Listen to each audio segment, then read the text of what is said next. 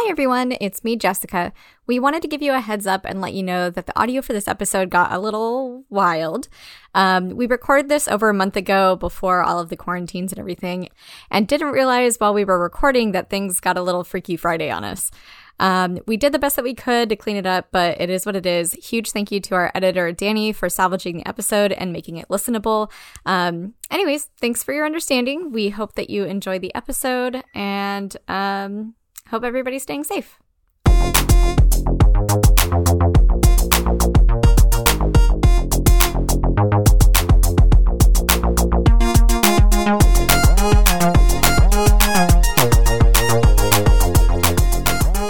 Hello, welcome to the Nostalgia Podcast. A podcast where we discuss the retelling or continuation of pop culture favorites as seen through a queer and feminist lens. My name is Eric Lefebvre, and my name is Jessica Tesero. and this week we looked at. Well, we are joined by. oh, that's right. Yes. Okay. I didn't know we were doing the join by. Sorry, Shelby. Shelby Murray. I mean, she can introduce herself. Hi, it's me. I'm Shelby Murray. Welcome. So, like, to the who are you? um, I play in a band with Eric called Sad Girls Club And and Lousy Advice. Oh my god, We're we're two bands. And now I'm here talking about a movie Mhm. with some of my favorite humans. Hell yeah. and what movie did we watch today, this time? yeah. Wanna say it? Freaky Friday. Freaky Friday. Bum, bum, bum, bum, bum, bum, bum. My dumbass didn't realize that this movie has been made four fucking times. Yeah. Four times every, I thought it was like twice. And then like, I like was like on my Roku and I was like, all right, Freaky Friday, where is this at? And I was like, three? What? And cause they like remade it two years ago. Yeah. And, and so we're like, okay, well, we'll do all three. It's fine. Cause like I, there wasn't a lot of substance to the first one. Right. But then you were like, oh no, there's four. And I was like, what the fuck are you talking about? And so I Googled it and there's fucking four. yeah. There's Like- four Freaky Fridays. So similarly Oh to A Star is Born, we're just cutting out two full films. And then we can always revisit it later if we want to, but we are doing the important ones today. Yeah. So it starts with the Jodie Foster, Mm-hmm. 77 or 76? 77. 77. Yeah. Uh, Jodie Foster. The year and- Punk was born. Yeah, truly. and then the Lindsay Lohan um, 2003 version. The year Punk was reborn. Truly. Yeah. Uh, with Good Lindsay Charlotte Lohan. and New Found Glory. With Oh, I'm sorry. Wait, what? What Ultimate. like what bands were they talking to each other? Like, oh, have you heard this band? Oh. Like the like super gatekeepery conversation where they're like, oh yeah, you know this band? Oh well, I mean, like I have their B sides, and I, I was like, oh my Ramones. god. Yes, it was the Ramones and the White Stripes. Oh, oh yeah, and, And then I can't stand the White Stripes because they a don't have a bass bass player. player. And I was like, yeah. That's so silly. um, fun. Well, I we'll get into it later. But um, originally, that character was supposed to be a goth girl, but then Lindsay Lohan was like, "Nobody likes goth. Nobody can relate to being a goth. Like this is just not going to work." And then she showed up to the um the audition in like Abercrombie and Fitch clothes and everything, and they were like, um, "We wanted a goth person," and she's like. Yeah, uh-huh. This is this is what's gonna happen, and then they rewrote that character the way that they were Oh. for because they were like, "Oh yeah, you're right. This works." What a. Yikes. Yeah, right. And I mean, but she was like I on mean- point because like that's when like like you're saying like Good Charlotte and all this stuff, and then like It's- yeah. it was just a couple years before like uh American Idiot and stuff like that. Oh yeah, like true. yeah, yeah. I know Yeah. it was all the It- ephemera, Yellowcard, whatever. Yeah. but she was right. Switchfoot. Oh It's a very God. Switchfoot movie. Do you guys remember Switchfoot? Christian I rock. I do Yes. because they're like do you, um like those like stupid school. like What's up, Queens? not even gonna. We already talked about religion. I know there is okay. Go So listen to the Grinch. we're gonna jump in, but legit though, there is still a good Switchfoot song. It was that big first hit. It's still red. How does it go? I forget. I'll listen to it and then we'll, Yeah, we'll send it to back. me because Yeah. I'm I'm blanking. It's yeah, I'll find it. We'll find it. Okay. Okay, Uh let's. we will not link that in our show notes. you can go find it. It's everywhere. Um, Um. All right. Should we jump in? Um, yeah, is there anything else? I also think that the White Stripes should just get a basis. And here we go. Let's get into it. In the heart of white suburbia lives the self centered Andrews family who struggle to find connection and understanding with one another, especially the mother, Mrs. Andrews, and her daughter, Annabelle. One freaky day, their conflict reaches a head, causing the two to swap bodies and literally live in each other's shoes. The pair quickly realize they must pretend to be each other for the day as to not arouse suspicion, confident they'll be able to live each other's lives better than the person themselves. Mrs. Andrews as Annabelle goes to school and experiences the horror of being bullied and the frustration of adapting to new technology. Annabelle as Mrs. Andrews faces an overwhelmingly packed schedule, an uncomfortable and unnecessary romance with the teenage boy, as well as the horror of an overwhelmingly shitty husband.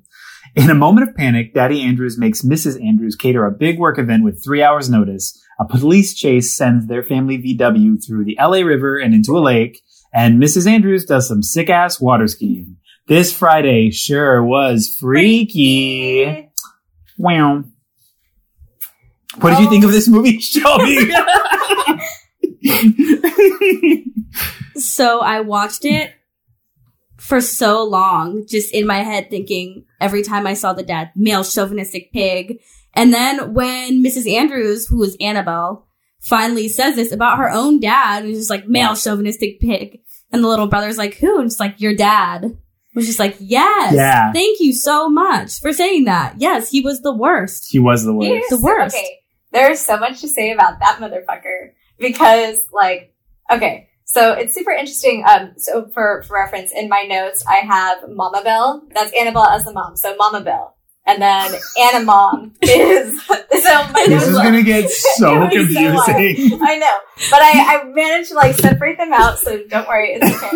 I won't put you all through that, but that's what it was in my notes, and it was confusing as shit.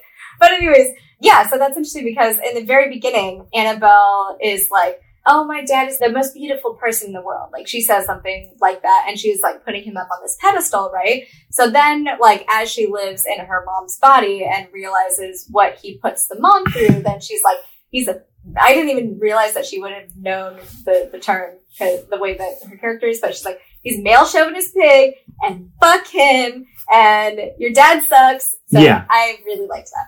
I did too. I, I I will say I fully loved that she was just like, "Fuck my dad, he sucks." Like I can't believe he treats people like this because to her she's like his little girl, right? So now like the weird transition of like familial person to object of desire in the switcheroo of the body shit was hella weird too. Well, she was the daughter, and then as soon as she became like the wife, it was like she's like daddy, and he's like, "Ooh."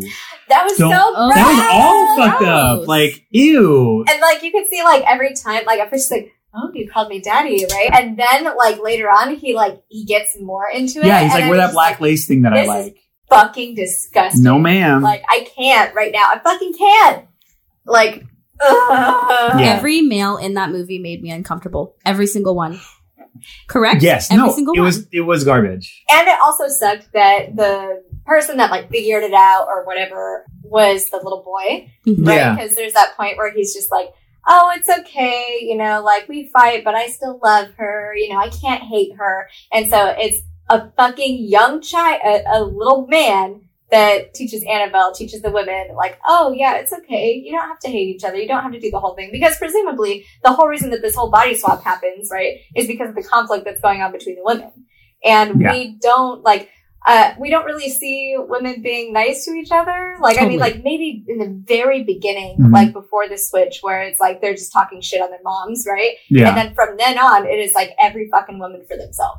Totally. You know? yeah. Totally. So it does suck that it gets recentered back on like a male person. a Well, because man. we don't know what we're doing, so like you Yeah. know, they we need to be told what to do. What I need some think, how to clarity. Yeah. I need a man to tell me. Yeah, exactly. If you don't tell me, how am I supposed to know? Well, I also will say, because I was starting to write like, oh, this was written by a man, and it wasn't. I didn't know that. I know. Wait, the script wasn't. The script was not written by okay, a because man. this was based off of um, a book, by and Mary- it was like the movie came out like pretty much right after. so Mary Rogers wrote the book and the screenplay. and the screenplay. She was both. No! So so they got the original Oh, they got the original author for the book to write the screenplay for the Jodie Foster version. Uh, I know because there's a lot of this that I was writing. I was like, of course Yeah. a man would think this. Like this is gross, and then it'd be like, nope, written by Mary Rogers. I'm like, oh wait, How what? disappointing. I know. So I do like that in the story. She did write pretty much every single man we see to be shitty. Like the men are consistently bad and shitty the whole time. Yeah. What I didn't like is that there wasn't much call to it from any other character besides the chauvinist pig line for the most part. The men were allowed to be trash and get away with being trash the entire time. Well, and it's presumed that that's that's just how it is. Exactly. Right? It's like the- you know when when Daddy his whole uh, and I'm just gonna call him Daddy. It's gross. Yeah, and yeah. it just reminds me of who he is. But like the whole time he's like, "Oh well, I'm gonna do this. Uh, like this is my big business thing, and I'm working, honey." And then like she, like the mom, when she's still in her body, right, comes in and she's like, "Oh well, I was thinking, then you should do this and blah blah blah," and you know, it, giving the assumption that she's been helping him Mhm. along the along the way, right? Oh yeah. And then he's like, he's just pretty much told her, uh, shut up and look pretty.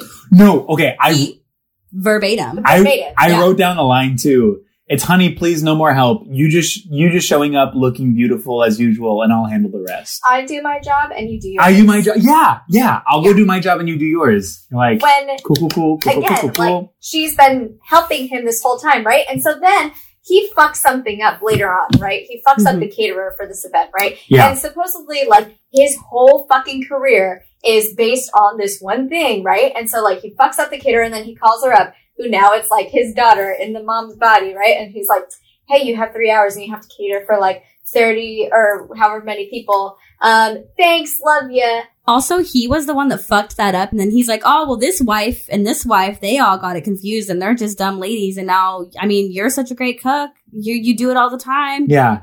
Do it, cook. That that really good thing that you made that one time, it shouldn't take you as long as three hours, but we need it by then, so thanks. And you're like, what twen- the fuck? Twenty people, you'll be fine. Yeah, and the men see the women as objects and as, Yeah, yeah. as objects to like to do to order around and to do what they need to do, right? So like he tells his wife, "You're going to cook this, and we're having people for drinks afterwards, so you need to do that and wear this and do that." At the same time, he's telling his daughter, "You are going to be in this show. You're going to be the star. You're going to do this. You're going to make me look good, right?" And then like there's another point where, oh, the secretary. We need to fucking talk about the way the secretary, right? Because like so he has her and she's like he's like do this do this do okay fine but when the mom who's now in annabelle's body goes over to the office and sees a pretty woman as a secretary she instantly is like no and she like threatens her to the point to where every time we see the secretary after that she's covering up she's like trying to do everything she can to like make herself like look unattractive she's putting on glasses and putting her hair back Yeah. and wearing this giant oversized trench coat and all this other stuff like making her feel ashamed to be her Yeah. without with like fucking unprecedented she's just at work she did not deserve that It sucks that that was supposed to be a comedic beat. Like the sort of she comes in three times, so it's like that role. But then it's also like each moment's supposed to be like, oh, haha, look how more like she's more ugly. Oh, she's more ugly now. Oh my god, she's even more ugly. Like it's not funny, but also like the fact that it was written to be a very comedic, semi like sort of mild slapstick moment of like comedy is just so silly. And then to have the dad be like still pretty gross about it when she is looking ugly Yeah. And is fully doesn't know anything about her life, what's going on. Yeah. Like this morning she looked totally normal and it's like, oh, I've seen her. She's had better days. Uh, uh, Well, and Yeah. the tone of that too was just like dad was obviously thinking about stuff with her. Like, so it was just kind of like, Mhm. um, I feel like what that was doing was more normalization of like, you know, women should be jealous of other women, right? Mhm. And because your, your man can't control himself, so it was blaming her. You know Yes. Oh yeah. Yeah. yeah. It's not. It's n- none of. It's obviously none of the men's fault. And then we and then like look exemplary, like visually seeing them on a pontoon in the middle, while all of this stuff is happening around them that is led by women. They're just like, "Ah, look at our ladies doing stuff. Like Oh like and God. make like so they literally sit there, drink, do nothing, and then everything else is happening around them, which is emblematic of all the male characters in the And movie. as they're sinking into the fucking river, they're still just talking about how great all of they are. Yeah, oh, yeah. Are. They're Gorgeous. just talking about how great they are. Yeah. And they're physically sinking. So that's why I thought that, like, knowing that a woman wrote this story, I was like, cool, this is like, she's commenting on shitty dudes. She's commenting on that for the most part, but it wasn't, there was no resolve and there was no consequence to it still. Like Whoa. we were still looking at these bad people, but they were allowed to be bad. And at the end of the day, she went home to her bad husband, this bad guy who's a bad person. she went there and she's like, Oh, I learned so much about my daughter. Like, let's not talk about that. Let's talk about your shitty ass husband. Yeah. Leave him tomorrow. What are you doing? Like, Well, and it's just What? normalizing that, right? it's, It it's, yeah. like, oh, this is so silly. This is how life is. This is how every family is. So every man is going to be thinking about his any woman in his office like that. yeah. Any uh any I don't know. Like it just it uh, it bugged me a lot because like this is like what is supposed to be normal. Yes. Also, there was a couple of comments that really pissed me off about like that they said about the brother. Oh, yeah. Let's talk about that. Yeah, can we talk? Yeah, about I would love that because I wrote that down too. um, So- he says he's gonna cook. Isn't that sort of a sissy thing to do? Is that what you're talking about? Mhm. Yeah. And then he's like, look who's talking. The kid with a candy bed and a dollhouse, I think was the line. Yeah, line. well, and then when he sees the dollhouse, it was something. Uh, what was the line? It was something like, "It's peculiar for a boy to have dolls." yes. So that, that, that kind of language, like, especially if you're writing these male characters, like, this is obviously, you're trying to tell a story about like toxic masculinity before that's really a term, before that's a conversation. You're trying to look at these male characters as bad people and like show that, like in the story, like the, all of these guys suck. Awesome, yeah, do that. Great. So you're doing that with this also, but then not like if if they would have said something like that and she would have like corrected them, I would have been like, this is great. Cool conversation. Yes. Let's talk about anti or like let's talk about homophobic shit. Let's talk about um misogynist anti-fem rhetoric and like the demonizing of uh femininity at large, which is why men hate women Yes. largely, right? Um, let's talk about that. But then these comments just totally were just like, Yeah. no, he's just gonna cook. It's like, are you sure he's not a little sissy boy for like cooking? And she's like, no, he's just gonna do it. Like, talk to these kids about how that's gross, you asshole. Like, if you're gonna open the door to a conversation like this, let's have the conversation. Well, it all comes it. back to there was no justice served for any Exact- of the shitty behavior that was shown Yes. by any of the men in the movie. Nope. Anybody in the movie in general, truly, because also Annabelle's friends were a-holes. Yeah, They were the worst. I know. The worst. But there was no justice served for any of that. Nope. So the writer put all of these things in there and was like, yeah, look at this, look at this, and gave us one line, male chauvinist pig, and And that was it. that was the end of any crappy behavior that happened. Yeah, isn't that upsetting? Like Yeah. I, as when that happened, I was really like, yes, here's the turn. Here's where we get a third act. Mhm. Here's where it's going to start going downhill for the men. Here's Yeah. where we see consequence. Here's where it happens. We see them yes. changing. Yeah, because you're setting the stage for all these bad things and bad people, and you're like, I can't wait to see them fail because the story's not about them. The story's about these two women. So we're going to see them triumph in this way because they're our heroes, essentially. And we're going to see them triumph over these shitty men. And then we never get that. We just never get the conclusion. We never get fulfillment out of what was being set as like, these men suck. Let's see, let's like show them they suck. Well, and you know, like so this this is supposed to be a comedy. This is supposed to be all of that, right? Yeah. This felt very like um, you know, like uh Looney Tunes and stuff like that, where it's like, but up, that's all, folks. Where there is no repercussions, where like nothing is questioned, where it's just this felt like a throwaway piece of media, and that's what it felt like it wanted to be. Yeah, it was a piece of throwaway media, but I felt like there was a moment in there where, like, again, it felt like there was some intent for this to be a more interesting story than it was, and it totally got overshadowed. Because, like, why would any of that conversation have even been introduced? Where she's like, "My dad sucks. Like, these men in my life are trash." Like, if this was like fully a piece of throwaway media, I don't think that would have even crossed the minds mm-hmm. of the writers. So part of me thinks that like maybe the whole story was introduced as like that, but then a lot of it got redacted by men in the writer's room or by producers who were like, well, no, like take that out. We'll give you chauvinist pig, but we're not going to show you teaching the men a lesson.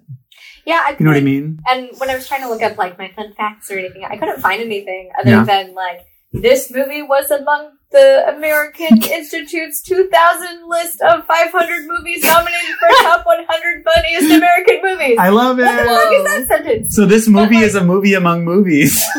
Great. So this movie is revered as one of the like one of the funniest or one of the touchstones or like it like spurred its own like genre of body swapping and stuff like that. Yeah.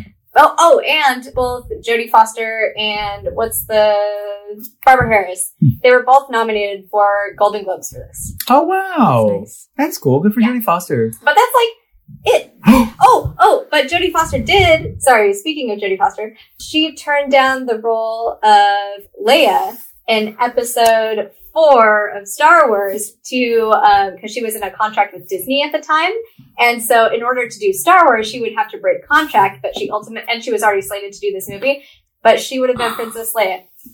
Wow. How freaky! Honestly, I I I'm love that we have Carrie Fisher. Yeah. Yeah. but part of me is kind of like. That's establishing the queer Star Wars canon from the fucking jump. that that is making Star Wars gay in Act One. like How that's pissed great. would you be to be Jodie Foster? I I mean truly. Yeah, Ugh, for real. God, But I mean, she opened the gates for all of those 17 Again movies, all the other three Freaky Fridays. oh yeah, I think she was very charming in this movie, though. she was. She Oh, did the She best it that she could cute. with the content that she was given, Yeah. truly. I Yeah. really believe that. Her I- putting on the makeup, so great. fucking died. So yeah, funny. so fun. I do want to talk about her in this movie more too, because there was, and I don't think this was super subtext. It seems pretty surface. She was pretty butch generally. Like at the beginning, her character development was less of a femme young woman and more of a masculine young, young woman, right? That's sort of how it felt.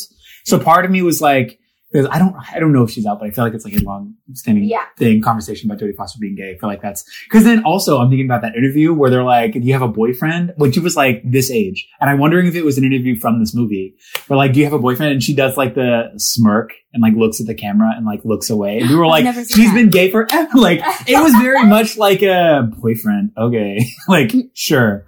Right. Yeah. And so within that, within this movie, I feel like there was this, this not really super overt conversation about that. It was like, I liked that it was avoiding in our main character the sort of mask femme tropes of like her mom, who she's like this housewife and she's very feminine. She's there for her doting. Yeah. She's like the doting wife, right? Where she's just kind of like, I play hockey. Who cares? She was not typical in the sense of like teenage girl tropic character performing shit.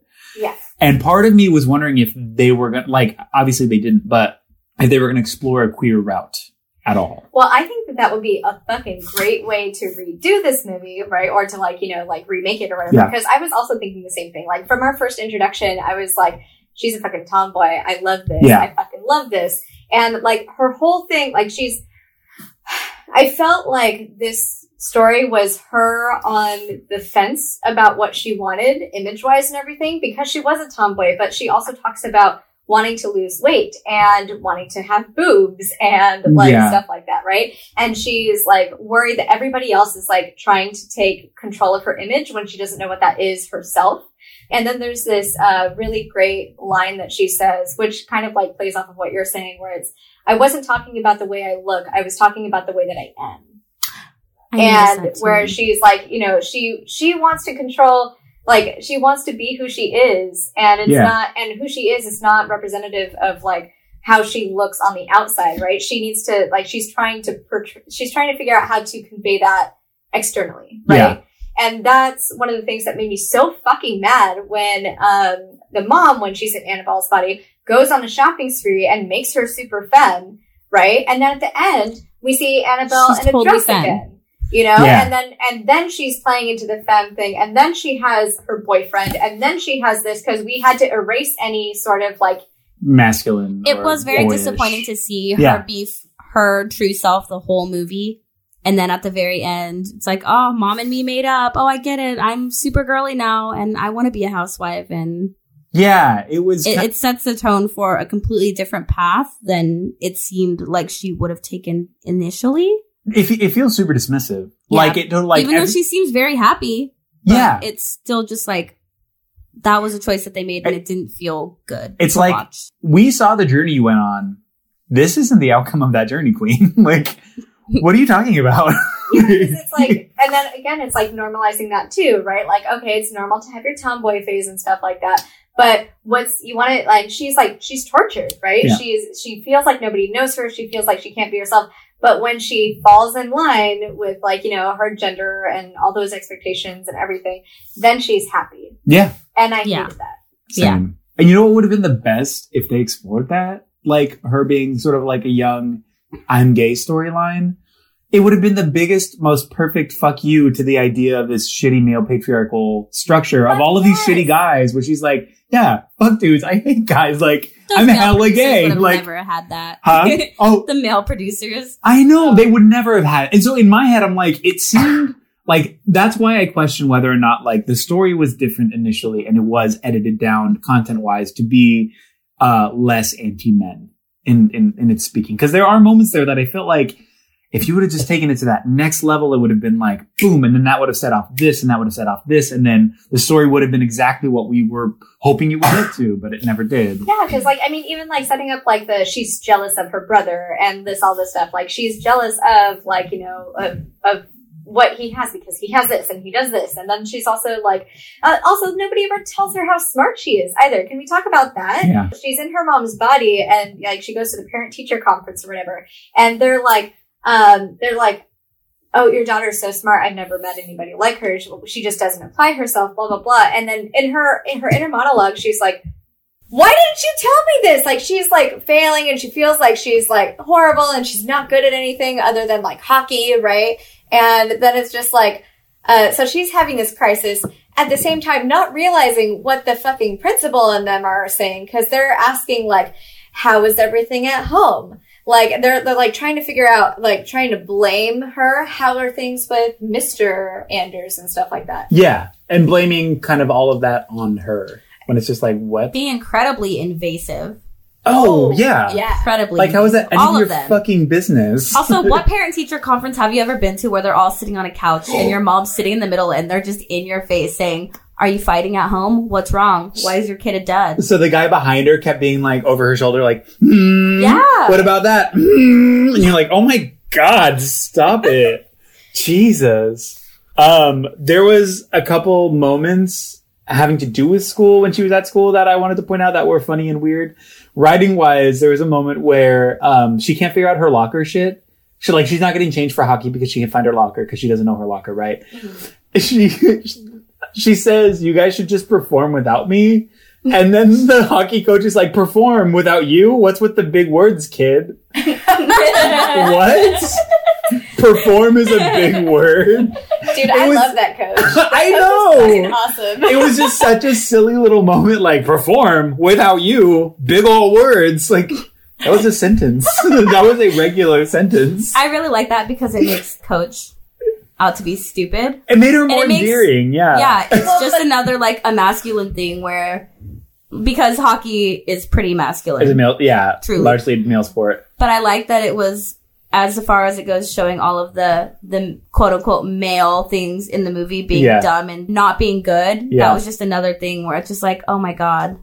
Well, so my silly. Culture. I my problem with that was just that because she's like one of the only people of color in the film, right? Yeah. So, um, I so I was like, that, so- okay, like cool, like I love this coach, but also all right. And then the other woman of color was she a woman of color, the maid, or was she just an old Mm, person? I think she was because just, She's this really this movie hates old people, and I love that so much. yeah. because like she was like so uh so the movie is basically uh what i took away from it was like kids suck kids are bad kids only care about themselves and they're gonna get you into trouble right and this is what like you know the older generation feels when the older generation is the one that's like the kids probably drank your vodka and then she's like you know like totally the one that was stealing the vodka Honest like to that. God, old wine grandma made that's me. Yeah. She's the worst. I will say, I like yes. Part of me was like, that's like so mean. Like, so they like they made it so shitty, but then also like she might be an alcoholic, and like then that's that scene with like her on the bike at the Oh, booze store with like the bottle, and she's like like kisses it or something and puts it in the thing. I'm like, you guys, stop! This is not necessary. like, it's like perpetuating wine mom culture before that was even a thing yeah, where you're just like, what is happening? She's an alcoholic. Leave her alone. So She's sorry. on a bike because she probably has a DUI. Let her live. I loved it. Every moment. She was my favorite character. yeah. She was my favorite character. And then how fucking violent those kids were during hockey. Can we talk about that crazy shit where she's just like standing there and the girl straight up elbows her in the fucking mouth? Just like, goosh! And you're like, But the coach What? of the other team straight up tells all these kids, like, get Annabelle. Get her. oh yeah. Yeah. Yeah, but but at the same time, I'm just like, oh, they're like, it's not like like hitting the shin with a stick or like tripping or like poking or like pinching or whatever. It's straight up just like, hey, you, like in the teeth. I'm like, this is crazy. These kids are, oh my god, these kids are wild. Yeah, I thought that was absolutely bonkers. I, I thought that was also fun because that's probably like the first time that the mom had ever like done anything that wasn't like prim and proper and all this stuff in so long. So she and like she's like, "What am I? I'm gonna perform. Like perform? What the hell are you talking about?" And then she like literally gets like elbowed in the fucking teeth. Yeah, like, oh and I'm mm. like, "Damn." Mm. Like I would have quit and cried and taken myself home oh because Oh that probably hurt really bad. Did you guys like the chase sequence?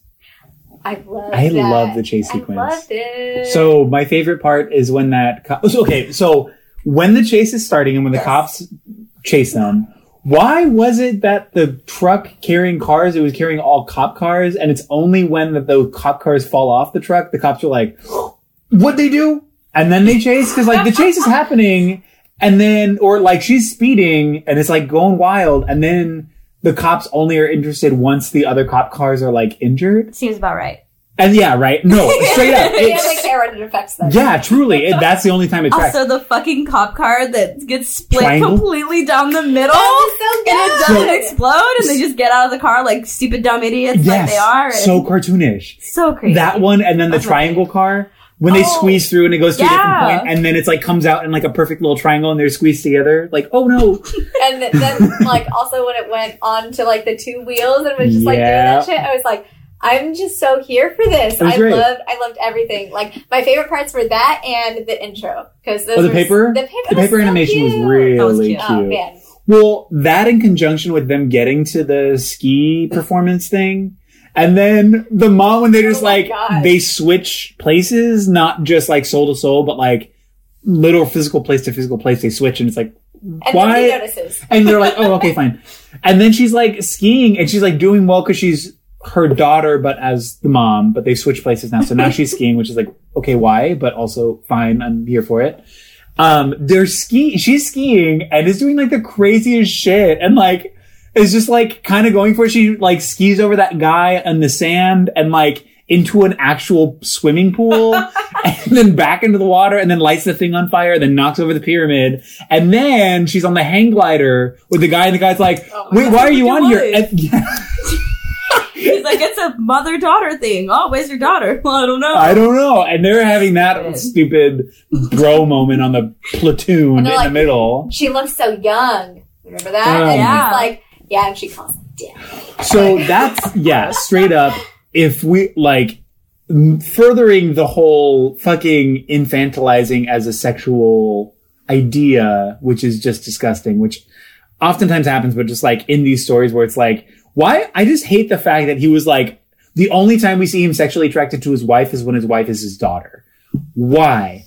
Why is that the only time we see that he is affectionate towards his wife or like is interested in her is when he's or even she- likes her a little bit. or even likes her a little bit. Yeah. It's the moment where she's like, "Yes, daddy." Like, oh, get your like so whatever dumb sub fetish. Like, that's cool if it's consensual. On board, yes. Live your life, hundred percent. But this is like seems like some really weird dumb shit where it's like they need to be hella young, like predatory behavior, and I hate that that was like a part of the comedic moments. It's a part of the fun bits where it's like, oh, that's so funny that he's like hitting on his daughter. It's like, oh my god, yeah, that's hilarious. I thought that was so gross. What? I also fucking hated Annabelle hitting on her crush. Uh, yes. as as the mom, that right? was so and then like it, it oh my god, it was so bad and uncomfortable because he was just like um she's like trying to hit on him the whole time, right? Like, ooh, hey, what's going on? And then he starts to like her and he's like, I wish I was older, right? And then like there's another part where like she goes to him for like speaking of like, you know, men have all the agency, right? She goes to him for advice and he's like got his little boomerang, right? And he's like, Oh, whatever, right? And then she's like Throws it at the fucking she's like, window. fucking Yeah. mad and she like throws it and then like she hits it she's like what the fuck? You like and he's like oh i never actually did it. Like i never actually threw it whatever. And it's just like men give out this advice and don't actually practice it or take it Yeah. themselves. Thanks so much. We hate it. Yeah. But that's like it's really those moments that I'm like, where is the rest? Like, give us the full thing. Like, give us the whole story here. This these moments of like, yes, you're telling the right story. Tell us What was his the name? story. Boris? He his was name was boris he was fucking gross anyway. boris was and he had like fucking Trash. he's so trash but then at the, at the end it's fine because he likes annabelle because she's a girl now or she I she don't- presents herself as a girl now. yeah. Oh my gosh. Uh, and I don't. Okay, I don't understand Sorry, in this I movie and the other it. one how the love interests of the movie fall in love with the mom. In both Right? of them. And this isn't love, right? This is less. This is just connection. They This find connection with the mob, and they infatuated, mistake it. yeah. Yeah, and they're Yeah, yeah. infatuated with them.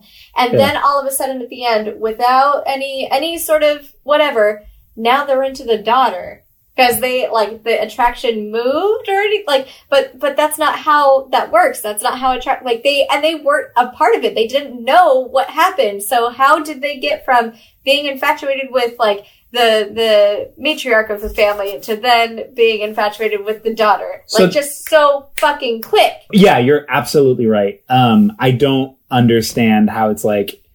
It's like, is it a vibe? And Like, why was Boris just hanging out at her house afterwards? Why did why was he still there? At the end, when the dad's drying off in the towel, and he's like, "Well, I don't, still don't understand why everyone's acting so weird," and Boris is just there in her fucking doorway while she's like pimping herself and is like watching her.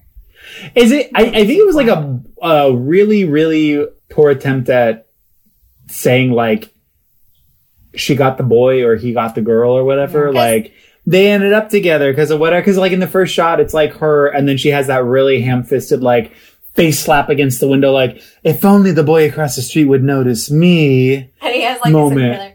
this Yeah, yeah, yeah. At least Right? Chad Michael Murray got a song. It's true.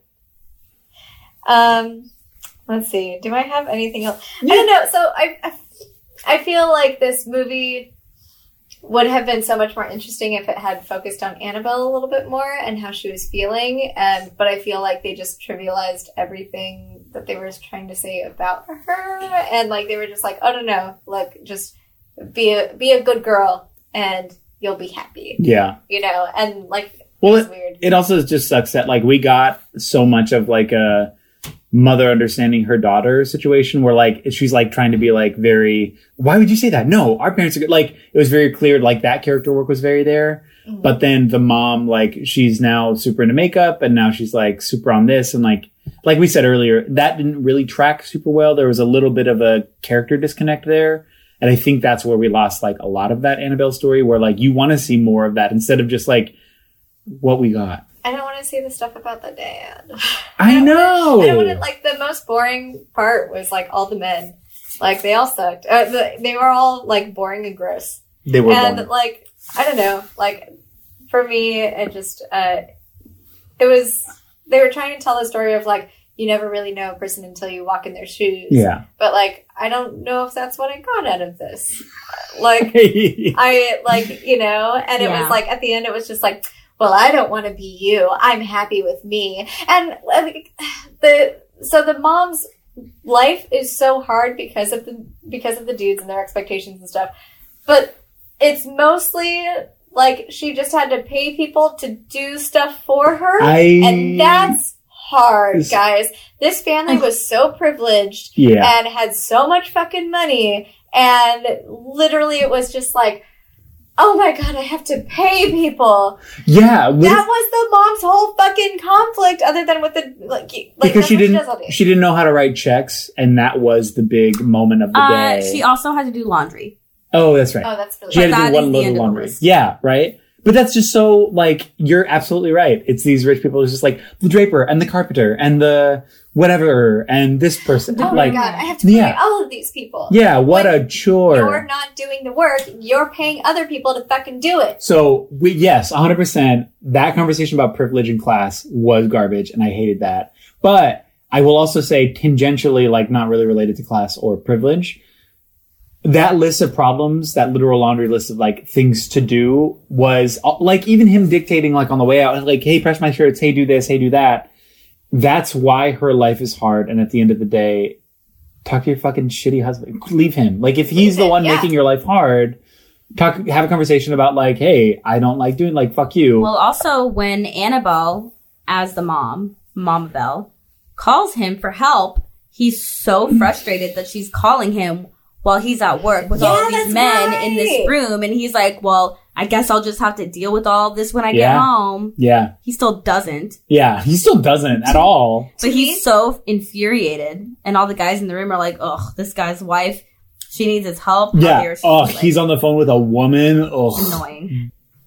I hated that this movie didn't say anything, didn't go anywhere, and um, I didn't even take a lot of notes on it. no, it was me just neither.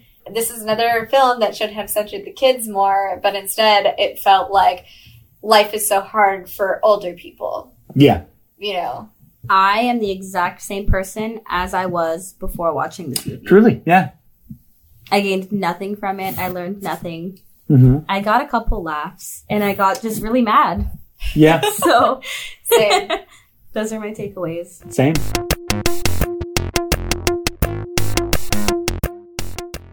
In the heart of white suburbia lives the Coleman family, home to a rebellious teenage daughter, Anna, a bratty younger brother, Harry, a doctoral mother, Tess, and a soon-to-be stepdad, Ryan. When Anna wants to skip her mom's wedding dinner rehearsal to audition with her band in a big concert competition, their conflict reaches an impasse and, in an incredibly tone-deaf plot device revolving around, and big air quotes here, mysticism of the Chinese culture and a magic fortune cookie, the two swap bodies. Now, Tess, as Anna, has to navigate young love, being bullied, and the vindictive wrath of an English teacher's scorn. Anna, as Tess, has to navigate her thriving personal therapy office, wedding planning, and an impromptu television interview promoting her new book, which, as you would have guessed, goes horribly wrong. They realize in order to switch back, they both need to act selflessly, and subsequently do. Anna wins the big rock concert prize award. Tess gets married and Anna ends up with the guy she had a crush on, who is in love with Tessa, who is Anna as her mom, but not really. Uh, anyways, at the wedding, there's more racism. What a freaky, freaky, freaky Friday. Freaky Friday. boo boo boo boo boo boo boo. Um, yeah. So almost a cookie cutter story, as we were saying. Because this one has racism in it. Yay! It has lots of racism. Okay, so as our faithful listeners will know, I have been watching shitloads of Star Trek. I watched all of Next Gen, Mhm. Um, and then I was watching Deep Space Nine, and the waitress in uh, the Chinese restaurant is on both of those shows as Keiko, as the wife to Miles O'Brien, the chief engineer. And I love her because she's so great. She's a school teacher. She's also she has agency and she like will bully O'Brien into like you know she she's such a strong character. And then like to see her like on the screen, I was like, oh my god! Like just hearing her speak broken English and like having to like knowing this actor and seeing so much of what she does, and I was just like, this is fucking gross. Yeah, it was hard, wet garbage. Um, that so whole gross. bullshit where it's just like anytime there's like any sort of hint at Chinese food or anything Chinese or anything Asian, there's always this underlying composition score of like prototypical, stereotypical Asian Like music. yeah, or something like Yeah. which are just like, okay, fuck, like Jesus Christ, if we're not making this already a goddamn prop in the plot, might as well just put a little racist cherry on it. And then on top of it, it's just like the whole idea is they go there and it's like, it's like their favorite restaurant, right? It's all happening. They come to this whole thing and then it's like, they're given fortune cookies and the fortune cookies is what switches their bodies through this obvious. and I quote, Yeah. uh, strange Asian voodoo. Oh, she says it. that later. I and know. so disgusting. And then they go back to the Chinese restaurant that these women work at, and these two white women decide that they're going to use violence to try to Yeah. like that. That was what they said. They said, Let's hit her. Let's hit her and make her change us back. Yeah. is what they fucking result Mhm. to. Which the whole reason that this this whole movie happens is, is because the Chinese mother decided like, hey, these two need to chill because they're causing a scene at her restaurant, right? They are off yelling in the corner and it's real fucking awkward. Yeah. And she's like, all right, you guys need to learn a lesson. You know, so again, people of color having to teach white people how to just be fucking people, right? But also the cartoon, the, the cartoonish characterization of these characters in this world, like it almost felt as bad as the yellow face in Breakfast at Tiffany's. Mm. Do you guys do you guys remember that bullshit? I Yeah. never saw Breakfast. with I've, Holy I've never seen that movie. Holy shit! If you go and watch that right now, it is a white guy doing full on yellow face Mm. Oh, in it. no. I think he's like the landlord or something, which is like Yeah, a lot. So the characters in this, obviously being played by Chinese actors, the character development was almost as bad as that movie in just its.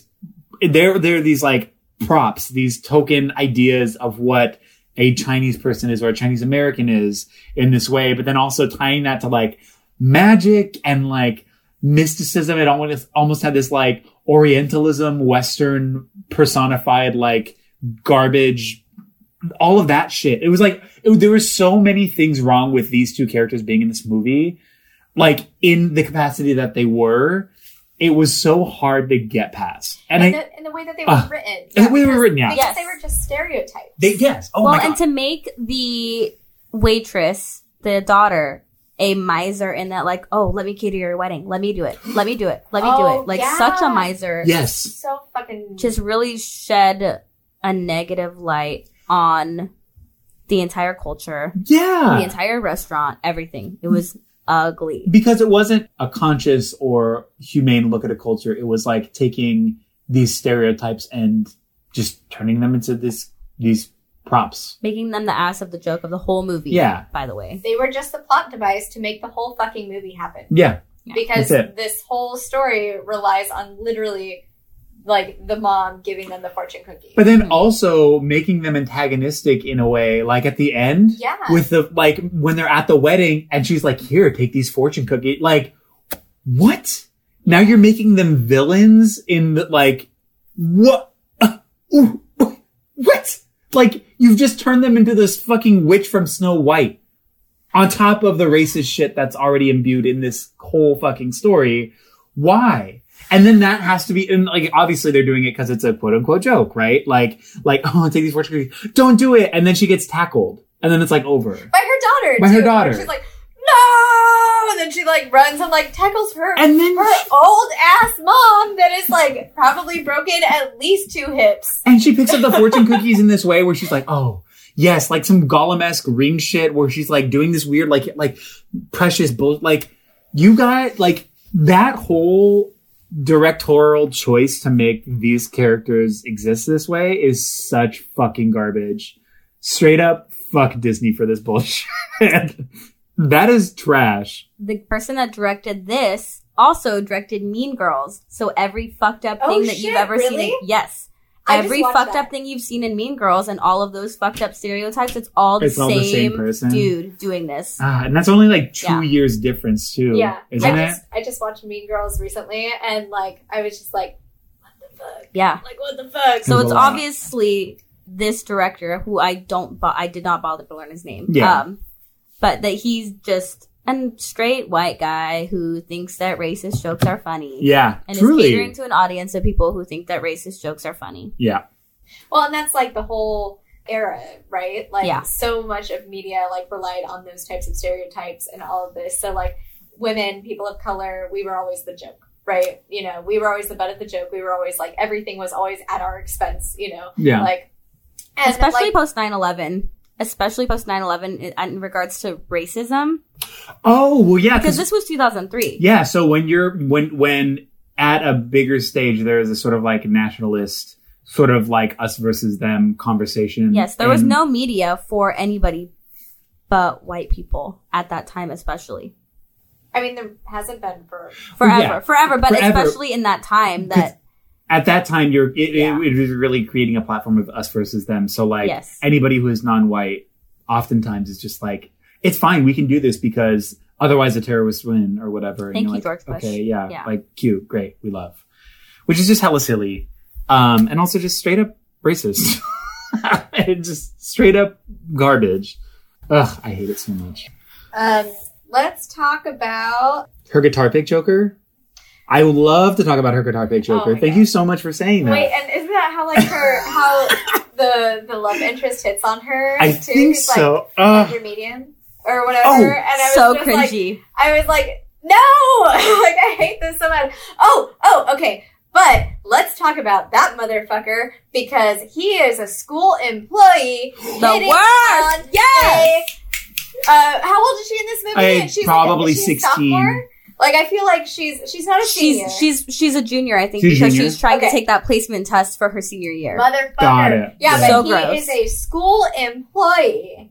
Like that is so fucked up. And the whole time he's just a fucking creep and he's super gross. And I hate, hate, hate, Yeah. hate, hate, hate, hate, hate, hate, hate him so bad because then you know he's like hitting on Anna and then like mom and them switch bodies or whatever and then he's still trying to hit on her and then she uses him to cheat on a test because mom is super fine at cheating to get into college because she's a rich privileged white woman whatever right and then We're looking at you, Aunt Becky. and then he Yeah. like ends up at a coffee shop with Anna trapped in her mom's body, and they sit there and they're like, "Oh my god, uh, the Ramones! You like the Ramones too?" I love Uh, this the Britney White Spears cover. Oh my god! Right? was it was it Bowling for Oh Soup? But my it's okay. god. It's okay because uh, this is a punk band doing this cover. But like the Britney, like it was like the Britney Spears one is like So not, lame. It was- so not rock and roll. So Oh my I'm god. I could not handle how silly, how fucking silly that was. And then that's the fucking song he's singing when he goes to their house Oh my god! to get oh my god! Oh with my god. the mom. Because he's Okay. so emotional. He's singing Hit Me Baby One More Time by Britney Spears out at the fucking street to s- try to fuck her mom. And you're like, what are you doing? And she just said, I'm getting married tomorrow. He's like, that can't be true. And she's like, it is true. And he's like, okay. And then that night he's like, let's have sex, mom. You're like, what are you doing? So Stop. Uh, he literally No. is stalking her because okay, Yeah. right. So the first time that they meet, right, and it. they're at the coffee shop, right, and then she's like, "No, I'm getting married." He's like, "No, you're not. Shut Yeah. up." Right, and and then the second time he finds her house somehow and badly serenades her with "Baby One More Time." Uh, so that's a thing. And then the third time, he crashes her wedding rehearsal. Oh, he crashes the to wedding try rehearsal. to Yeah. convince her to be with him again. The fourth time is at her daughter's show, where then he sees the daughter that is the mom playing guitar, knowing nothing about her, just like, damn, she's cute with that guitar. And then he's like, I'm gonna hit that. That's it. I'm gonna do that. That's what I want. It's such an absolute mess. He's a mess of a character. Like, I don't, I don't like, no means no. Back the fuck Yeah. off. It, she's literally saying, I'm getting married. I'm happy. Please I have a boyfriend, all this other stuff. Like, and he's just like, no, but I can do this. Hey, look, Anna, I know that I liked you, but I'm going to be your new daddy. Mhm. What's up? but it's supposed He to. probably got her address from the files in the teach, like from teacher files, right? Because he works at the school. Oh That's the only thing that makes sense in my head. that- that Oh. Nothing about it makes sense though. Um, yeah, that he's fucked. I that was so silly, and I just didn't like like that whole idea of like that was supposed to be funny, right? Like he doesn't know which one, and like he's in love, but it's a mistake because it's not her, but he's also confused, and that's funny because he's like, and it's just like what Well, are you He has no business with either of them. No, he doesn't. Get on your Ducati and go home. Like, go away. Well, it's so gross. he was also like testing them too. Like he tested Anna to see how she was going to react, right? Mm-hmm. Because like he brought her to the teacher's lounge and was like, "Oh, you can you can finish your test." And then he watches her like erase the other girl's test that like because the mom is like super fucking vindictive, right? And Yeah. he's like, "Yeah, I'm gonna do this, like fuck you, bitch." And so she erases the test, and he doesn't say anything until like she tries to like talk to him later, and he's like, "Look, I saw that, and that wasn't cool." Like so, he was like, I, I'm not sure if they were trying to say like he was testing her worthiness to see whatever, or like suddenly now he has the high ground. Like they're trying to establish him as like a moral person for all that weird fucked up shit that happens with like, you know, the mom. And I'm just like, whatever, like this, that, his whole fucking story was so messy. Like, it was. fuck And then somehow at the end, the mom's like, "Yeah, I mean, he seems like a great kid, and he totally has my blessing. Like when they're still in each other's bodies. Yeah. And she's like, oh, I, my mom wouldn't let me date him, so I like had her go out with him, and it turns out that he's a very fine young man. It's like he's not. but He's totally not. it's also so wild the lack of any sort of like any sort of scope on what this looked like like the mom and the daughter for them to just be like well i'm in love with him well i guess so but i don't know. It's like do you guys not see that it, he's a fucking creep like that this is weird and wrong and really fucked? Like because he doesn't know what's happening. You guys know what's happening. He's a bad boy. He- yeah but like you guys are forgiving him and then at the end of it you're like you guys can date. Exactly. Like giving the blessing uh, after all of this stuff after he's like literally trying to fuck her mom the night before her wedding and Trying to break up stalking and trying to break up a marriage and, And stalking Anna was the mom, so she knows. She knows that this is what he was trying to do. yeah Yeah. So so at the end of it she's like yeah you guys should date like give it a chance like no this is all wrong Well, and like, so I think part of what they were trying to do was like, he loves her for her and her personality and the whole thing. Like, that whole stupid thing where it's like, and so she feels like privileged and all this. And it's just like, no, actually, this is really gross. And if I, Jessica, was in this situation, that motherfucker can go away. Like, no, just leave. I'm switching schools. I am moving. I don't want any, like, he works for the goddamn school. That's gross. she likes me for me what is that song not And none, because none of the other faculty like sees this and like tries to like stop it or Ugh. tries to like it, it's just kind of like enabled. Like Yeah. ugh. yeah uh does that not bring us to her English teacher also? yeah. Let's do it. Speaking of shitty faculty members, yes Uh huh. the Uh, worst. Go say it. So he totally, and at the beginning it said like, uh, Anna's like, well, he's out to get me. He's out to get me. And the mom's like, oh, well, everybody's just out to get you, Anna. Like, whatever. And then she sees that the English teacher is somebody who in college tried to date the mom.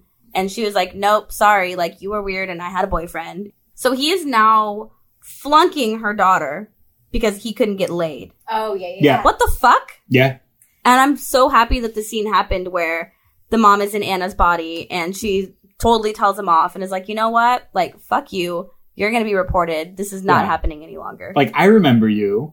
Oh, so this is you getting back at me through my daughter. Got it. And that same professor like literally like says to her like grading is subjective.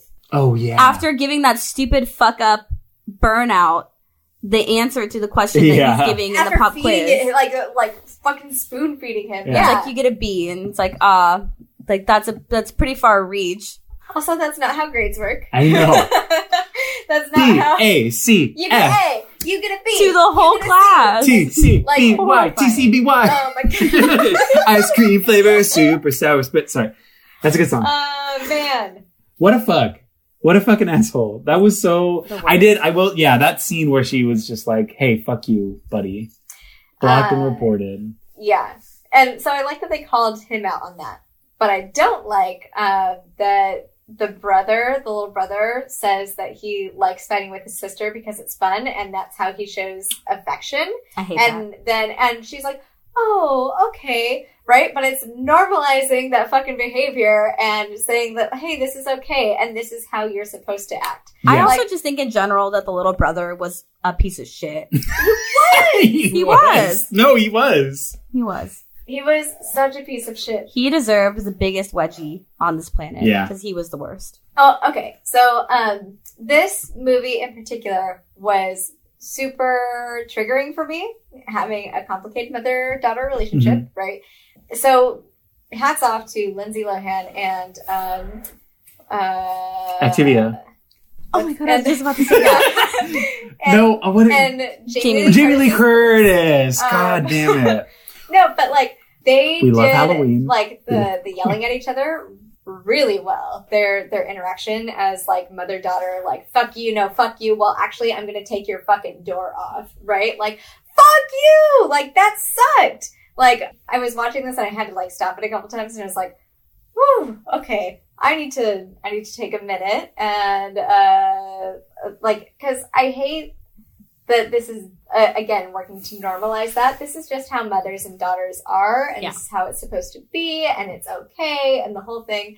And really what was happening was just an invasion of privacy and like favoritism right? Because like i also had a little brother and he would instigate all of this stuff but then the second like i just look at him that it was like stop you're you're antagonizing your brother stop doing this it's like what the fuck he's the one that's causing all of this and like but like Yeah. the women in this movie are never believed all anna wants is just for her mom to like see her and to see what's going on and to like actually hear what she's saying but she's just super dismissive the whole time of everything and believes all of the dudes she believes all Yeah. of the dudes before she believes her own fucking And daughter. it's even said by her friends when Anna's talking to them, like, you know, my mom's trying to be understanding about me not doing this thing. And her friend even says, like, well, you said it yourself. She hasn't paid attention to you since she got this boyfriend. She doesn't pay attention to you at all. Oh, yeah. Oh yeah. And it's full out said that, like, that Tess has just been in her own little world in her perfect fairy tale life that she's creating for herself. Like she still thinks that she's her daughter is best friends with the person that like gets her kicked out of that bully. test, right? Yeah. Be- And she's like, "Oh no, you guys are friends, right?" It's like, "No, mom, we haven't been friends because of this and this." Like, "No, you guys are friends. There's you guys no are friends. I'm going to call her mom. You guys are friends." And so she doesn't believe all this stuff, and through living literally as her daughter, starts to realize that she hasn't been listening to her daughter, and she hasn't been doing all of this because, like, she doesn't know anything. Like you said, like she's just kind of ignored her for this boyfriend and for this like for this job. She's also the worst fucking therapist ever. This movie fucking hates not only is it super racist, but it also hates people with mental illnesses. Oh. And It's a huge stigma on it. Uh, and yeah, huge stigma, and also just the trivializing like everything because it's just like, okay, you're gonna go and you're gonna see my patients and you're just gonna do it. It's fine, right? Being a therapist isn't hard. You just listen to people. You just ask people, how do you feel? How do you feel?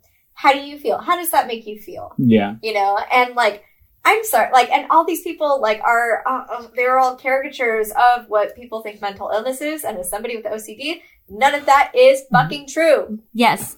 And as somebody who is bipolar and had to go to therapy for years, people already don't want to go to therapy because you are looked at as a crazy person, right? If you have to go to therapy. oh for sure There's a huge vulnerability about it. Yes. That you're like, it's not, you're not hella stoked to be there. You have to be vulnerable with the stranger essentially. Exactly. So like, why and is to that show fun? every single person, every single one of them, as just this quote unquote crazy person who is unstable and and an annoyance and an annoyance. Yes, Yes, yeah. absolutely. It's just so disheartening Yeah. yeah because why are we making fun of something that is actually supposed to be a tool for people who actually need that help? Yeah. and it's so hard because she's very privileged she has a lot of fucking money and she's taking these people's money that she doesn't she truly doesn't want to help she doesn't respect right and so to see somebody like her profiting off of people's um uh people's mental health when Writing she a book about them. when she doesn't care she doesn't care about her patients she doesn't care about what she's doing she doesn't care about her daughter she doesn't care about herself she's just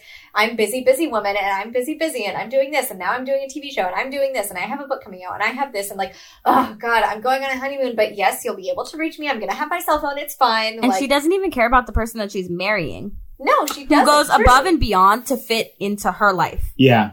Mhm. True. Like, It's crazy. Yeah. Also within the the script itself, just like the lack of care for these people, but also just using the word freak as a way to like Yeah. throw at people with mental illness as like this sort of jab at people with mental illness. It just I, I mean, as if we didn't already understand that the people who wrote this did not give a shit about anybody but white Oh, people sure. or like white men in general. As if that wasn't already apparent enough. Uh, to handle this kind of subject matter with such little care and without any sort of recognition apart from like, they're crazy. Like, oh, cool. I guess that's the end of the story with mental illness. and she also doesn't care about the words that she uses or what No. she says No, no. and she also hates feelings and hates that people have reactions to like oh you're being too sensitive oh whatever right As so a therapist. and and it's yeah so like i want to even people that she doesn't think that she's talking to right so she was on the phone at the grocery store and she said something like you know it's one of her patients calling who's having a meltdown right so she's on the phone just like yeah whatever you're a strong young independent woman no man can complete you it's fine right and she looks up and the uh, the clerk is like in tears and it's like, oh my god, thank you. Like she needed to hear that, right? And she's like, ugh, and walks off. Like, you know, and then just destroys that whole moment for this person, right? Yeah. Like because it like because we all need more kindness in our lives and all this other stuff and and she just she's so annoyed by it. She because she's pissed off because she wants a halibut. I she doesn't know. care that it's hundreds of dollars more. She wants halibut, not salmon, and that's why she's annoyed. Yeah. like Stupid. I She fucking sucks. hate that character. yeah. and so so yeah it's your your um it hates people uh, she hates people with mental illness right and she hates people that have feelings or thoughts and opinions that are different than hers or that like actually feel she hates feelings like she doesn't have any of her own. She's just checking boxes and she's just like doing the next step and she's doing all of this and she's like sure i'll go take your test. I'll go do this. Whatever. It's fine. Yeah. you know? I'm getting married. Okay fine. You know? Like ugh, Well, like juxtaposing that with what Shelby was saying, possibly the only redeeming character in the story, the stepdad, Mhm. where we're looking at somebody who's kind of just like, yeah, well, in, in your time, like, I want to be here, but you also have to want to be here. Like, it's not, I'm not going to force you to do anything. Mhm. You, like, so his relationship with Lindsay Lohan, trying to develop that, like, she obviously doesn't give a shit. And he, like, I think he says, like, in her time, like, yeah he does it's it's it's this is for her. Like I am here, but I'm not going to force her to have this relationship. I'm not I'm not going to force her to do anything. So I will be me, and I will be here. And whenever she's ready, she can have that if she wants it. She doesn't have to. and also Which is like, oh, okay. There's a real person in this story. Sick. Because he also recognizes too that she's grieving the loss of her dad, Yeah. you know, and so like that was that was just such a subtext where I feel like they could have leaned into that a little bit more, and I feel like that would have strengthened a lot of um, like um, Anna's behavior and stuff like that, and like added more depth maybe to Yeah. the mom character who's just a caricature of a shitty mom, right? Who doesn't like, seem to be grieving that loss at all, at all ever, She not once. she doesn't care, right? Um, Because what would have been cute, like cute, what would have been cute? no, what would have been really feelings. right? Oh my god! What would have been really beautiful is if we're seeing, like, if there was a scene where, say, she does grieve and she's like, I use work as a coping mechanism where I do overoccupy myself to where I don't have to think about it. And then she has like a, maybe like a moment of reflection and like, fuck, like, I really haven't thought about him. I really haven't thought about this at all. That would like kind of work into all the scenes where she's being an asshole, where she has seven mm-hmm. phones, where she has a pager, Yeah. she has too many clients, she's too busy about the fish on the thing, like all of this shitty behavior, not to excuse any of it, but it would shed a little bit of light to us, the viewer, to say, fuck, like she hasn't even, th- like she's got a lot Yeah. happening. There's not a humanizing moment. There's not that mo- that moment never happens. Yeah, I started watching like, but when we were like before we found out about the four, I started watching like 20 minutes of the 2018 one, hmm and they do go into that a little bit in that first 20 minutes, and so um, I'm kind of bummed, low key bummed that we're not doing. It's also a musical, which is weird, yeah, but like, um, but they also it, it's already like that's more inclusive and stuff like that. So I don't know, uh, maybe we'll watch it at some point, Yeah. but. Um, but they did go into that, which was interesting, and so it, it shows that like everybody is it's a it's a big cornerstone of it of the film. So um, I liked that, but we don't get that in this one, yeah. We don't get that in this story. you know. And I feel like that could have that could have added so much more to all of the characters and to like you know, but instead it's just it's just, like he doesn't even get a name or anything. He's just like you know like dad died and you don't care, right? And but like you know the dad or, or uh, the stepdad Ryan Mhm. gets it, and he's like, she's grieving. It's okay. I'm here. I'm not going to force this. Why is she here? She should go perform. She Exactly. should, you know. And Yeah. he's allowing all of the stuff he like, you know, he realizes that this is not all about even though he's the one getting married, this is not about him. This is about him joining this family Exactly. you know and so he of course wants everybody to be happy you know wants you know like he's not going to be selfish he's the only person that's not selfish He's the whole one where in the beginning and they're in the restaurant, he looks at Anna, who's obviously having a really bad day with her mom. And it's like, I ordered your favorite ahead of time. I hope that that makes your day a little bit better. Yeah. and she's like yeah whatever She's like, whatever. But and he doesn't. And he's like, okay, that's fine. Like Yeah. it wasn't for him; it was for her To try to like as something. He wasn't seeking to redeem any sort of validation or credit for it. It was really just being like, hey, You're having a rough time. I did this. And the grandpa's like, "You'll get used to that," and he's like, "I yeah, will. Yeah, Yeah, I will. Great. What do you mean? I know what I'm getting into." Yeah, it's like all of these selfish ass dudes, including the little brother, and then he's like the only one in there who's like, "What are you guys talking about? Like, what the fuck?" Why is he trying to get into this family? Like, what does he see in anybody in this family? I yeah, Great question. That's a good like, question. Because like the the only person that is kind of redeemable is um is Anna, right? Just a little bit. Like I I really didn't feel like she was super redeemable, but like the mom for sure isn't, and you know that's who he's fucking marrying. So yeah, I mean, there's got to be something there. It's obviously they didn't go into a lot, but um, he yeah, that moment when they're at the reception, it was just so nice. He's like, "This isn't about me. Yes, it's about me. Like, sure, but like, we have time. Your daughter's asking you for something right now. Please see that. Please go do this. Like." yeah, like I can see this and I'm not like you know like go please go yeah, yeah. it was just yeah, and not only was he like, "She should go," he's like, "You should go too. yeah Yeah, go support. you need to go support your daughter." Yeah, we'll be here You'll I'll be be, here yeah you'll be back it's like twenty minutes. It's chill. do your Just go thing do it. Yeah. come back. It's fine. Yeah. Find your joy queen Yeah. uh there is a line in here that I loved it's at the beginning of the movie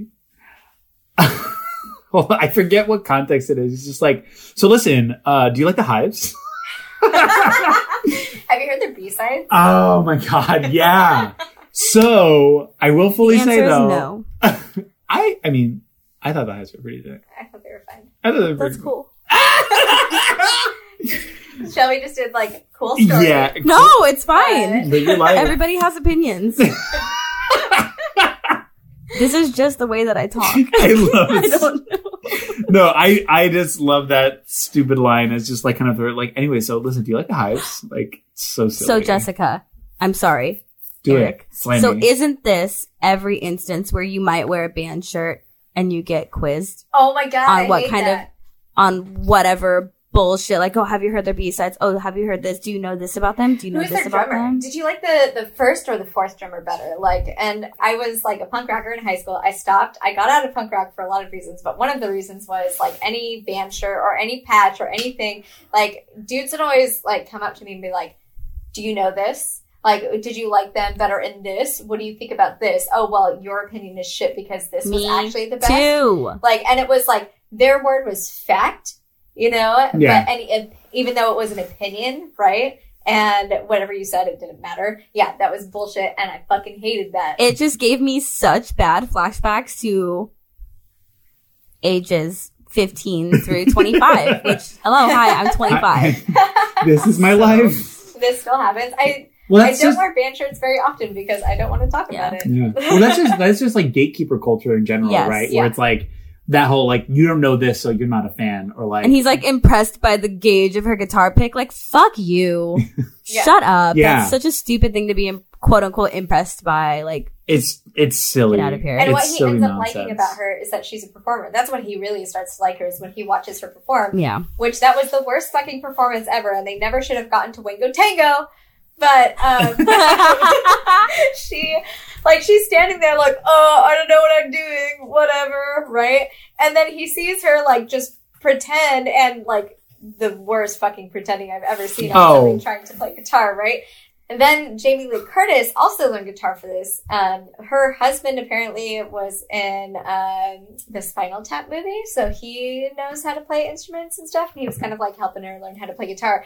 She actually played the solo that um, Actually played, when she was backstage, and she was like, "No, just pretend like you know what you're doing." She's like, um, but yeah, she actually played the solo, which I think is fucking tight. That like, is cool. I love seeing her like on the side of the stage rocking out, and then like because uh, Jake is such a boring dude, he's like, "Oh, there's a girl on stage. She's not even that good, but I like her. She's she's amazing." yeah. As she's just smiling through her teeth, looking so awkward, looking so out of place. Yep. And and not But, even yeah. in a like If- a girl shouldn't be up there doing that, but just in a she's so still and he's like, Yep, this is the girl that I like. If- it doesn't matter how good you are. It doesn't matter how bad you are. It Yeah. doesn't matter anything. If a man sees you on stage, they're gonna try to come to you and talk to you. It won't even be your band, and they'll see you on stage, and then they'll come to you and be like, "Hey, So, uh, The second a guy sees a girl with a guitar, he just comes in his Oh pants. my god! Instantly. If I yeah, Instantly. if I have not It's so been in so many crowds where guys like because I'm a male person, a cis male guy. I if I'm not the fucking one that these straight dudes are coming up to me like, hey man, wasn't she like so hot? Like that man's so good.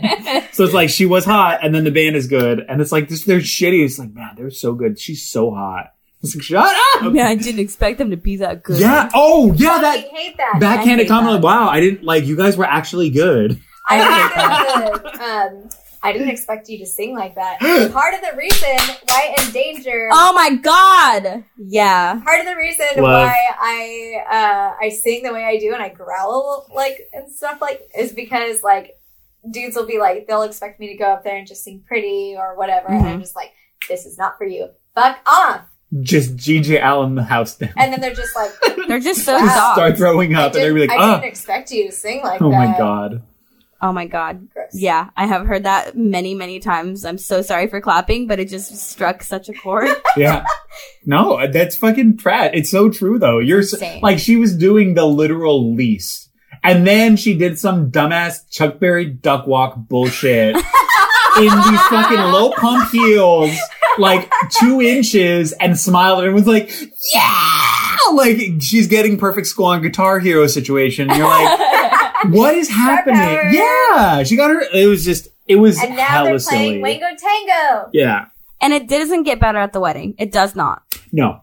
No, The guitar playing does not get better. it doesn't. Although I do That love, song is so great though. I do love her friends and shout out, don't know the actor's name, but um her friend with the red red hair, red curly hair. Yeah.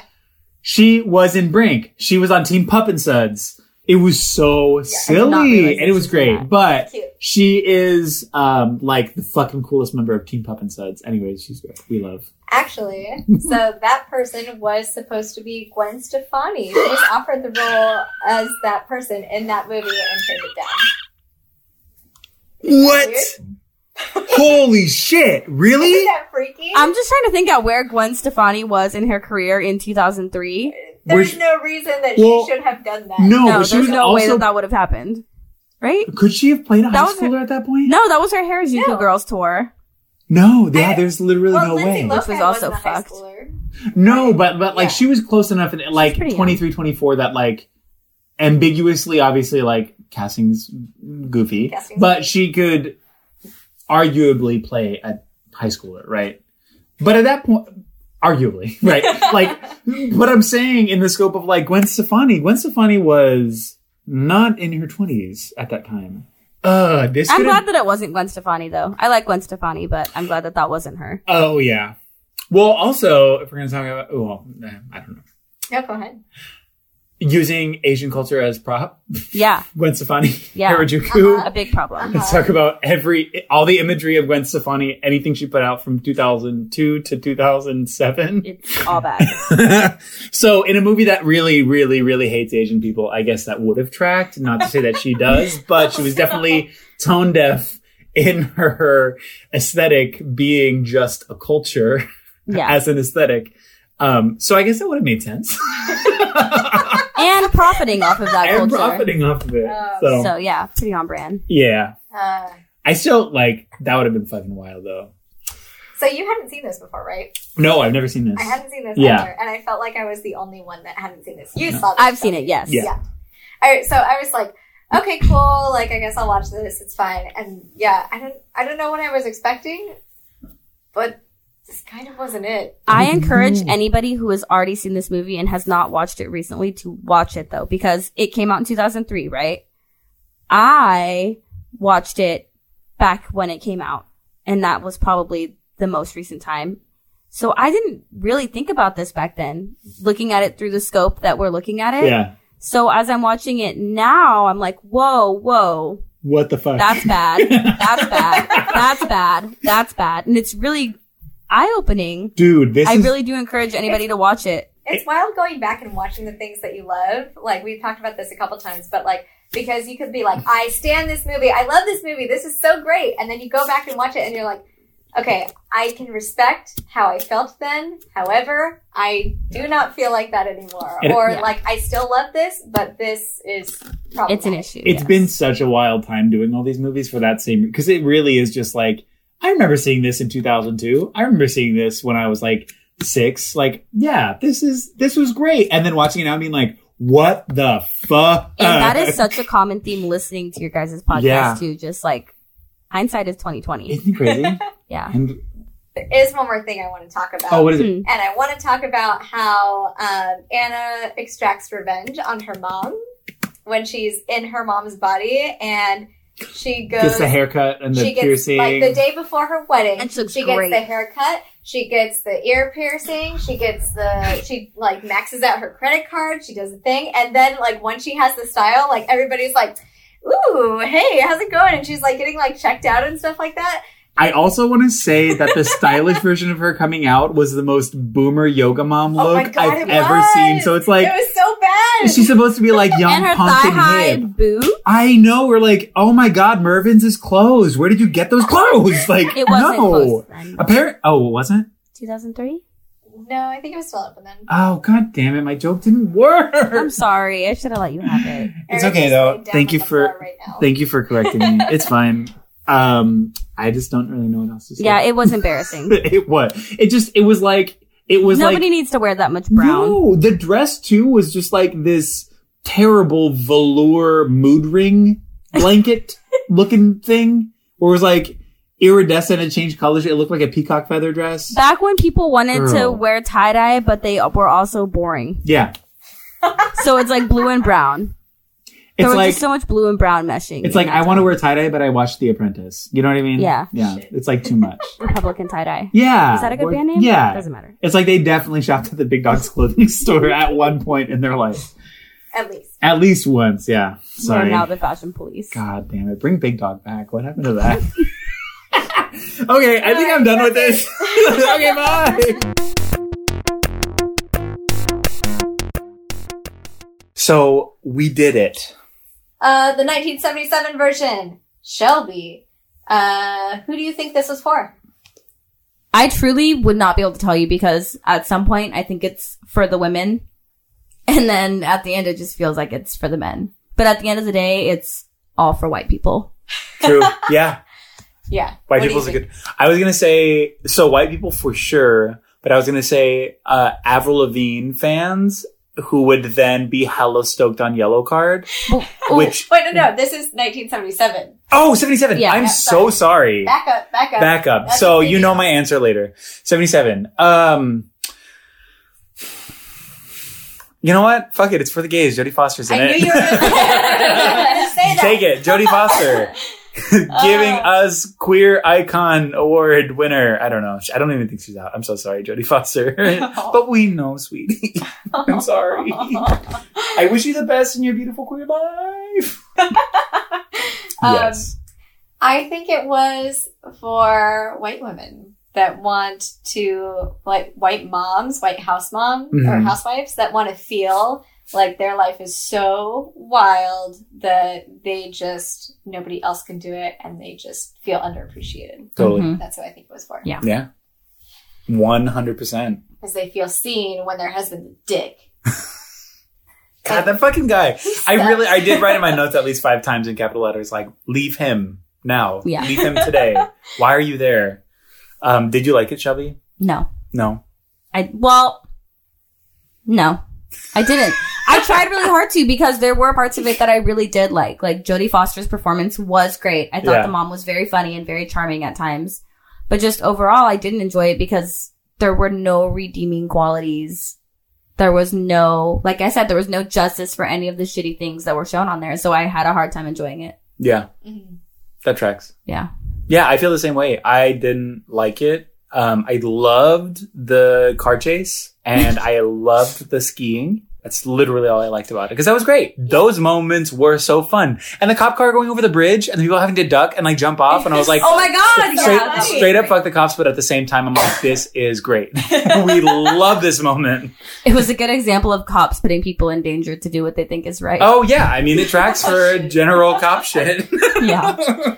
I feel the exact same way. I feel like if you had the intro, right, like that cute little like Mhm. um, paper animation, and then you just cut like to like the makeup scene, and then you cut to the car chase through the end, it was fine. This that is- was that was it. But no, I did not like it. This movie was 27 minutes long. like I was watching it, and I was like, what? Where is this going? Like it, it just felt yeah, it felt like it was like five hours. yeah, it was Yeah, not a good so movie. much plot. hmm Yeah. Well, not plot, but there were just so many things that happened, and we had to watch them all. there were too many scenes. There were too many scenes. There true. were. Yeah. Too much of nothing happened. Yeah. And we're like, why? What? What about the 2003 one, Shelby? Um, is this new and interesting or the same? Progressive, regressive? Has the story evolved with any of today's ideas? No, no, no, and no. Um, if you were to ask me who this movie was for, it was That's for. the next one. okay, okay. So I don't. I think it is the exact same. I think it is truly exactly the same, except for the shitty people are our protagonists. Oh, yeah. No, the 77 version had more to say about shitty men than this one. Yeah, 100%. And that one did not say much. No. This one was all just um it like I wrote it in my notes. It was like um the women are always in conflict, like and Yeah. they're they're always at odds. Mhm. Like so, there was there was no redeeming qualities, and all the the you know like you said like the the dad was the the one that was like the shining light in this movie, right? But the women were not redeemable at all. No. Like, and there wasn't anything that was like fine about them. Yeah. No. Yeah. not at all. Um, what do you think? Was it new, interesting, or the same, progressive, regressive? I'm going to say, honestly, possibly even regressive because of the Chinese shit that they were For trying to throw in there. There's like, no racism. there's just all of that great. There is no, ra- but at the same time, there's also no inclusion. And I know that that was a much more racist time Yeah. generally, but really was it? Because this is still a lot and prevalent. Um, yeah. So I'm gonna say regressive because of all that shit. Yeah, I'm gonna say the same. I think they tried to like update it by like being like, oh, we're cool and edgy, and she's like a punk rocker, you know, the whole thing. Like, but like, and so instead of being a tomboy, she was a punk rocker now, right? because women can be tomboys now. But like, you you have a No, I was just gonna say, was she a can't be bo- was she a rockers, boy and was he a girl? And could we make it any more obvious? was he a punk? Did she do ballet? No. Could we say more? what more can we say? Oh. I felt like. Okay, let's talk about who this is for. I'll let Shelby go first, and then we'll. this movie was for Shelby in the third grade, which is exactly how old I was when this movie came out. This, I truly, this is just for dumb, uneducated white people. Still, it's all just the same. It's Yeah. all just the same for people who find humor in racism and people who find humor in people just being shitty to each other. Yeah. No. So, a third grader. or half Yeah. of America. Yeah, truly. 100% that tracks. I'm going to say what I said earlier with Yellowcard and whatever. If you don't remember it, I don't either. Go listen back. But also, racist, shitty white people is who it was for. I'm gonna say that it was for um, white families, specifically moms and uh, their daughters, Mhm. because this is how almost every uh, white mom and her daughter acted. So truly, both of them are the same. Both of the movies that we watched were targeted to the same people and did were the same thing exactly. There was This- nothing different. This movie is for mothers for Bloomberg. Oh, this movie was also super regressive because of the mental health stuff too. yeah. Oh, yeah. mention. Oh, 100%. Um, did we like it, Shelby? No. well, actually, no. I take that back. I take that back. I take that back. You were so excited to do this. I was Shelby picked very this excited. Episode. She was like, "I want to be on Freaky Friday when you guys do that. This is my episode. Done." Yeah. So, I don't like most of it, but man, that soundtrack is so good. Yeah. It is. It is. And Jamie Lee Curtis as an actor was very, had very, very funny moments. So it's like, I still love it's Jamie one of those, Curtis. it's one of those things where I, I looked back at it and I've looked back at it so fondly that I think that I'm still just a little bit stuck in the I really love it. But even dissecting it, I'm like, no, I really don't love it. Yeah. It's just, it's really tough. It's, Yeah. Well, that's the nostalgia factor. right? Yeah. Like, yeah. And that's why it's important to go back and look at the stuff because it's Yeah. like you can still love something. So, I would I listen to the soundtrack? Absolutely, but I would never watch this again Mhm. for enjoyment. I don't think ever. Oh, I I 100% agree. I did not like this. It's the same thing like with several other movies that we've done where like was it garbage? Yes. Was it awful? Yes. Will I watch it again? Probably because I liked it. Generally, this is not one of Yeah. those movies, but I'm just saying in that same Yeah. way, it's like, yeah, this movie sucks, and I will probably watch it again and still hate it, but I'm gonna watch it because it like that that nostalgic factor of like it reminds you of another time It's so or it's strong. whatever. It's so strong. It Yeah. could still be hot garbage, but at least if you're not just like it's a good movie because it's not a good If movie. If they're streaming it on E under movies we love, and I'm doing laundry and Yeah. something on in the background, I will keep it on. Keep it on, yeah. Totally. I honestly don't think I'll ever watch this again, Yeah. just because it was a little bit triggering for me. oh yeah. Um, and um, and I have no nostalgia whatsoever for this movie Mhm. because I never watched it. I never watched the original. I never watched this one. Um, like if we're going on other Lindsay Lohan movies, there's Mean Girls, and as problematic as that movie is, I will still watch that one Yep. because I still do love that movie, but Yeah. I do recognize that it is problematic as fuck. But Yeah. that is the superior Lindsay Lohan movie. yes. Yes, um, Because at least that one went somewhere and had something to Yeah. say. and was written by Tina Fey. I don't really like Tina Fey. Oh. Somebody once called me the punk rock Liz Lemon after I got off stage one day. That's a boring Ooh. thing to say. Yeah. But yeah, but I, I Mean Girls never- was way better than this movie. I'll never watch Yeah. this again. Uh, Me neither. That's it. Um, thank you for joining us. Um, if you have questions or anything, uh, feel free to write into us at nostalgiapodcast at gmail.com. Thanks to uh, David Tricero for providing tech support, Danny Barkley for um, editing our podcast, and thank you, Shelby, Thank you, Shelby. for being on our podcast. And uh, thanks, Eric. Thank you, Jess. Cool. This is sick. Thank you. Bye. Woo! Bye. Bye.